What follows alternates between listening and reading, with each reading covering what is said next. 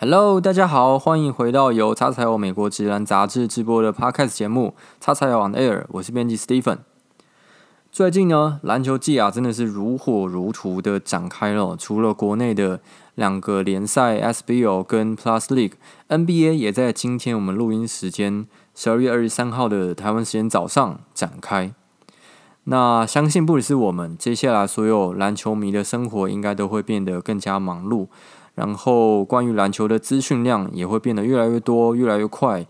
越来越杂。所以呢，欢迎大家收听我们的 XXS 篮球战报。今天就是我们的第一集的 XXS 篮球战报嘛，我们会针对啊、过去发生的国内外篮球大小事，我们会整理来龙去脉，然后可能也会找一些。比较冷门的一些小消息、资讯、小故事跟大家分享。那包括包括我们叉叉尔的脸书粉丝专业，还有 Instagram，也欢迎大家 follow 我们。我们也会带给大家最及时的消息，或是如果有什么问题想要问我们，或是什么意见想让我们知道，也都可以透过脸书 IG 来告诉我们，让我们知道。好，那我们就来进入我们今天的叉叉 S 篮球战报。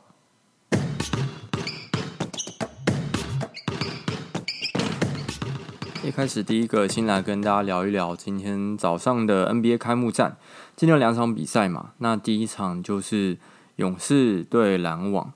那今天其中一个呃引人瞩目的观战焦点，应该就是伤愈复出的 Kevin Durant。这是他在二零一九年总冠军赛对暴龙的时候，嗯、阿基里斯腱伤势之后，他的第一场正式的例行赛。那其实，在过去几个礼拜，前阵子那个热身赛啊、季前赛，其实 KD 就打了几场比赛。那大家应该也都可以看到，他的状况其实还不错。之前其实蛮多人应该都会担心说，他受那种大伤回来之后，他可能爆发力什么的可能会有减损啊，不知道可不可以回到球星的身手状态啊，这些担忧。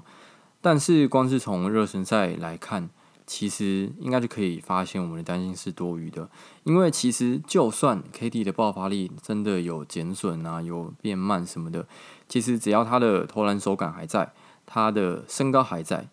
其实最烂最烂，他就是一个老化的 Dirk Nowitzki 嘛，这个讲法应该没有错嘛。那只要这样，他就还是一个非常特殊类型的球员，很独一无二，然后还是会有。一定的外线威胁力、一定的重要性跟破坏力存在的球员，那何况是啊、他看起来他的爆发力其实还在，他切入，其实今天好像第一球就是 KD 就是一个暴扣嘛，好，应该是热身赛的时候，他的第一个进球其实就是一个灌篮，那其实也许 maybe 也是他想要跟大家证明，就是说他还是很能跳、很能跑的，那。多少也因为这个原因，所以今天的勇士迷应该都不会太好过，因为今天不只是 KD 嘛，今天连 Kyrie Irving 的状况也很好，他们两个基本上就是两个人联手把勇士射爆了。然后包括勇士其实不止结果比数不好看，其实比赛内容过程其实真的也不不像是过去的勇士。那。应该也很多人会想念呵呵 KD 以前的存在，但是对我来说，其实我最想念的啊，其实并不是他的那种单打能力，不是他的那种啊、无解的二楼跳投，而是他可以在高位策应，可以拿球的时候适时找到空切的队友的那种能力哦。其实一开始我有点期待是说。这个球季加入球队的 Kelly Oubre，还有上个球季最后球季末才加入的 Andrew Wiggins，他们其实都是体能很不错的的跳跳型的前锋嘛。那会会有一个期待，就是说他们还是可以，他们的空手跑位一定还是有一定的威力，可以让勇士的这个体系继续运转。但是经过今天的看完今天的比赛之后，只能说。KD 带来的帮助真的绝对不只是他的得分能力哦，他的他的篮球智商真的其实也是至少是在中上的层级。他这种啊传球给小球，帮助整个体系运转的更流畅的那个贡献度，其实真的一直是被大家有点低估的。那原本受到期待的 Wiggins 还有 Oubre 今天都很惨嘛，今天两个人的命中率真的爆炸。我有个盟啊、，Fantasy 的联盟，两个人都有选，今天两个人啊、，Kelly Oubre 十四投三中，然后 Andrew Wiggins 十六投四中，合计三十投七中，真的很头痛。而且今天有一个很有趣的是，Wiggins 啊，他比赛还没打完，他就登上 Twitter 热搜了。今天真的在 Twitter 上很多人在讨论他，就是其实大家一直期待，尤其今天 Draymond Green 不在，大家很期待他可以成为 Curry 身边的那个另外一个球星。但是他今天这个表现，只能说他之后皮真的 绷紧一点了啦。那现在的勇士就是也还不是锁定说他就是一定是之后的成员嘛？那。那他如果真的再降低迷下去，也不可能会把他交易掉。好，那另外一场比赛是湖人对上快艇的部分。那想先来跟大家聊的，其实是赛前湖人他们的啊冠军戒指颁发仪式。其实我一直很喜欢这种啊有纪念性的，然后或者是说讲大一点，可以说英文讲说关于 legacy 的这种仪式，因为这其实就象征一支球队。怎么看待他们的球员嘛？然后怎么样在这些球员他可能立下一些汗马汗马功劳之后，他怎么去啊、表扬，怎么纪念，去回馈他的这些球员？那像是去年 k a w a l e n e r 啊，不是去年前年 k a w a l e n e r 拿下总冠军之后，虽然他马上离开了暴龙，但在隔一个球季之后啊、他以快艇球员的身份回到多伦多的时候，因为他的这个。啊、为暴龙拿冠军，然后包括他、好像是第二轮季后赛吧，对上七六人的时候，他的那记绝杀，相信大家都印象深刻，就是在底角投出弹了好几下弹进去的那一球。啊、这些事情在暴龙队史上其实都占了一个很重要的地位，所以他们就啊、理所当然要好好的来纪念表扬可外的不不过不只是那一球啦，也包括他一整个球季的贡献。那当时的啊，暴龙做的事情，这边也不要再赘述了哈。我们其实好像是一月号吧，今年的一月号就有一篇文章，我们就是介绍暴龙的球团怎么去发想、怎么设计，嗯，这个赛前的仪式，然后把让可外的重要性被彰显出来，大家可以去参考。好，总之，所以呢，呃，洛城大战总算上演了嘛，这个。叉叉 L 编辑部引颈期盼，最后却因此成为笑话的乌龙事件哈，终于上演了。湖人快艇，我们昨天在 Instagram 上面，我们开了一个限时动态，让大家投票，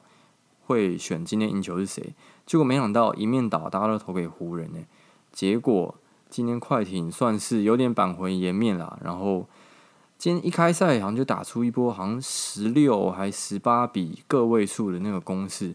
包括上一季让人失望透顶的 Paul George，今天状况看起来也不错。然后包括在下半场有连续进球，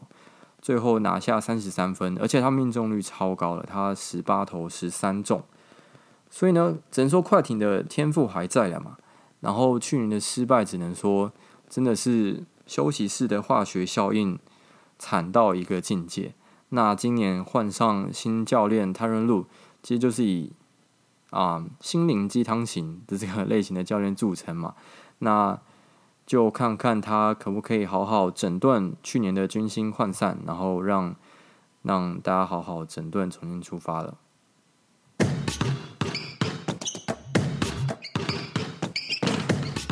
接下来想和大家聊一聊的是林书豪。这一个礼拜来有一些消息传出来嘛，那大概是在台湾时间上礼拜五的晚间，有一些关于他的消息。林书豪去年在中国 CBA 他打北京首钢嘛，然后虽然他没有太突出的数据表现，但其实他让整个球队的氛围都不太一样，所以北京最后不止打入季后赛，然后还差一点就打败例行赛胜率高达百分之九十五，然后最后四十四胜二败的大魔王，然后最后啊就是广东宏远嘛，他们最后也拿下了总冠军。他们有好几个易建联啊、周鹏、什么赵睿，都是中国国家队的好手。所以其实北京去年的表现是还不错的。不过林书豪在球季后，他没有和北京续约，然后就是说他还是想要以重返 NBA 为目标。接着就没有，其实没有太多消息。然后直到前阵子有传出他和发展联盟的那个球队 Ignite 他们一起训练，就是一些今年没有选择去念大学来参加这个发展联盟特殊球队的这些球员。我们之后可能也会啊、有文章杂志里面帮大家介绍一下。然后呢，但是没几天林书豪就还是离开 Ignite 这个球队。前情提要结束，接下来就是在上礼拜五晚间了嘛。我还记得那个时候，我在跟朋友吃宵夜，然后就推 Twitter 突然跑出通知说林书豪即将和勇士签约，金州勇士啊，不是台湾那个。所以那个时候我们都很兴奋，因为其实我跟我朋友都蛮喜欢林书豪的。然后这个消息最一开始是来自 The Athletic 的内线记者，叫做 Shams Charania。然后就是他就透露爆料说林书豪要跟勇士签约嘛，然后没多久之后，ESPN 的另外一个资深记者叫做 Mark Spears，他也跟进发推特说林书豪他会从勇士的发展联盟的球队开始打起，然后接着是 The Athletic 的勇士随队记者叫做 Anthony Slater，他也补充说林书豪和勇士队签下了合约是所谓的 Exhibit Ten。是一种非保障的，其实算是一种训练营合约类型的的合约。好，但是啊、这些消息陆续传出之后，过了没多久，就在消息逐渐传开之后，林书豪亲自在 Instagram 上面，应该是 IG 嘛，他发了一个限时动态，就是说叫大家冷静，chill down，然后澄清说目前没有任何嗯 agreement 协议达成，算是戳破大家的美梦了，然后。隔天就有消息出来解释了，然后就是说林书豪为什么最终没法和勇士签约。那其实这个症结点一开始在那个 Shams 他最一开始披露的消息，他那则推文当中，他其实就有提到，他在最后面那个结尾就是备注说，虽然啊双方即将签约嘛，但是最后现在还在等待来自 CBA 的一些文件啊、信函什么的。然后包括后来的消息，就是说，其实最后之所以没办法签约会破局，就是因为 CBA 没有准时在时限内把这些需要的文件寄给 FIBA 国际篮协，让他们批准通过。据说啊，据说那个时候因为是啊、北京时间的周末，所以他们办公室没有上班，呵呵呀，所以才导致最后的破局。那目前截至今天是二十三号，礼拜三，关于林书豪还是没有进一步的消息，他就还是在等待下一个机会的出现。不过勇士那一方目前的嗯风向还是说，如果林书豪愿意从发展联盟开始打起，虽然勇士的薪资空间大家知道早就已经爆表，而且是爆到一种历史级的程度。不过，只要林书豪愿意，他们就是从发展联盟打起，他们还是会想尽一切办法签下他。其实，只要是林书豪的球迷，应该是都还会蛮想看到他加入勇士的嘛。因为，嗯，虽然那个时候没有在这边打出什么成绩，但这毕竟也是他 NBA 的第一支球队，算是生涯的正式的起点嘛。那如果可以在多年经过多年之后，再一次回到这里。其实真的还蛮有意义、蛮有感觉的。不过回过头来说，其实如果要以理性角度来看，其实林书豪如果想要融入勇士的体系，其实应该不会会有一点挑战啦。因为林书豪过去的打法就是他是需要持球的嘛。假如有一支球队信任他，把球交到他手上，然后甚至帮他设计一些挡拆啊，一些呃适合他的跑法。他才可以发挥他自己最大的效益，就是在行进之间做出一些球场状况的判读嘛，然后传球分球给队友。那啊、勇士一直以来其实他们就是全联盟最不爱打挡拆的一支球队。去年 D'Angelo Russell 从篮网过来的时候，其实大家应该也都有耳闻的嘛，就是说 Russell 他一个人在篮网，他整个球季的挡拆数量。就几乎超过勇士全队的挡拆数量了呀。不过，其实再换个角度来说，其实勇士这个球季，他们也找了几个是擅长打挡拆的球员，包括从塞尔蒂克过来的 Brad Wanamaker，然后他是可以持球的嘛，然后包括选秀选进来的榜眼 James Wiseman，还有上一季破茧而出的 Marcus Chris，他们都是很棒的接应者，很棒的 Roller。所以呢，其实勇士在新球季也不无可能会做出调整，就是说增加挡拆的比例啊什么的。所以，其实今天勇士进攻的第一球就是嗯 Curry 跟 Wiseman 的一个挡拆嘛。其实看到时候还蛮惊讶的，就是说一开始第一球竟然就是过去很少使用的挡拆。那我们就也要看之后 Steve Curry 再怎么调整嘛。呀，那我们就拭目以待吧。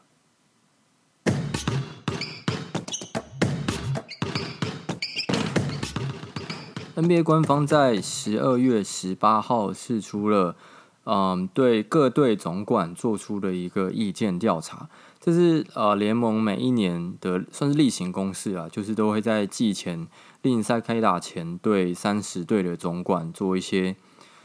意见调查了。那我们想说，带大家稍微来看一些比较重要、比较有趣的问题。那第一个就是啊，问各队总管说，谁会拿下本季二零二一年的 NBA 总冠军？那湖人夹带着卫冕军的气势，拿到了八十一 percent 的票数，非常高。然后第二名是快艇十一 percent，几乎这两支球队就包办了全部的票数。那这边要跟大家解释说，为什么啊不是说得几票，而是说 percent，是因为说。他不一定每一个总管都会回答这个问题，他可以放弃投票，所以不一定每一个问题的总票数都是三十票。所以就是说，呀，他可能不想透露吧，所以就他给出来的数据是这样百分比。好，那接下来是一些关于球员个人的问题。第一个是谁会是新球季的 MVP？那今年的最高得票跟去年一样，都是 Yanis Antetokounmpo。他去年拿了五十二 percent 的票数，今年有一些下跌，变成三十二 percent，但是还是最高得票。那第二名是 Luka Doncic，拿了二十一 percent 的票数，然后并列第三两个人在同一队，都是湖人的球星，是 Anthony Davis 跟 LeBron James 各拿了十八 percent 的票数。所以 Yanis 今年还是最被看好的，虽然公路连年失利在季后赛，但是在例行赛。他们还是应该会有一定的主宰力嘛？那亚尼斯要来挑战三连霸 MVP 的创举。那第二个问题很有趣哦，是说你如果现在要重新打造一支球队，然后所有球员你都可以选，你会选谁当做你的舰队基石？那最高得票的比例啊，先说去年，去年最高得票的就跟 MVP 一样，都是 Yanis。那今年有两个人并列是最高得票的，第一个还是 Yanis，但是他的得票比例从八十六 percent 直接减半，变成只剩下四十三 percent。然后另外一个跟他并列的，就是 MVP 的第二名，就是 Luka Doncic，他也拿了四十三 percent 的票数。所以卢卡今年其实才是他第三个球季嘛，但是他真的有这种要崛起的这种。气势啊，包括今年圣诞大战，其实就是排了小牛跟湖人，他跟拉布朗的对决嘛，就是当做主菜的头头号好大戏。那其实就看得出来，联盟其实也很重视他。然后接下来是关于一些球队在休赛季的操作的的问题。那首先是说，你觉得谁在休赛季做了最好的操盘？那湖人因为嗯，几乎是。大幅度整顿嘛，所以他们拿了三十七 percent 的票数是第一名，然后第二名是太阳拿了二十二 percent，因为签了 Chris Paul 嘛，准备要在新球季要来升级了。然后第三名就很有趣了，第三名是雷霆，他拿了十五 percent 的票数。雷霆近年来的操作不能说好，也不能说坏，只能说他们的方向真的很明确嘛，因为球星一个一个走了，所以他们就是要。大刀阔斧来重建嘛，他们球员一个来一个去，然后囤积了很多选秀签，然后甚至说，因为 Kelly u r y 他在来到勇士之前，他有曾经被转手到雷霆嘛，然后他就有透露说，雷霆包括雷霆的总管 Sam Presti，他们就是说 Presti 说他们的处理这些这方面事情的手段真的很专业，就是说。他们会亲自 Presti 会亲自打电话来给你致电，关心你啊，跟你解释解释说啊，他们那些手段可能的操作的原因啊，什么这样子，就是说不会让你好像只是一个被踢来踢去的皮球，一个商品这样，就是还是至少在这些商业手段当中，让你存留一点一丝丝的人性这样子。然后下一个问题是说，你觉得哪一个休赛季的操作最让你意外？第一名就是黄蜂他们签来的 Gordon Hayward，没记错的话是用四年一点二亿嘛，平均一年三千万的，算是蛮高的薪水，把 Hayward 补进来。那这边跟大家分享一个趣事哦，就是嗯，黄蜂签下 Hayward 这个消息传出来，应该是在。某天的深夜的时候，然后那一天其实刚好就是 Plus League 他们在台中办热身赛的时候，然后第一天结束的那个晚上，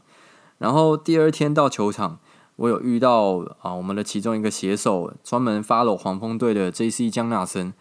然后我就跟我们另外一个写手一千 thousand，我们两个我们都有去那天的热身赛，然后我们就跑去，我跟一千一起跑去找江纳森，我们就。说我们这边半夜都有想到你，就是看到 Hayward 加入黄蜂嘛，然后只见江纳森就是摆出一个很无奈的苦瓜脸，只能说重新给他们祝福喽。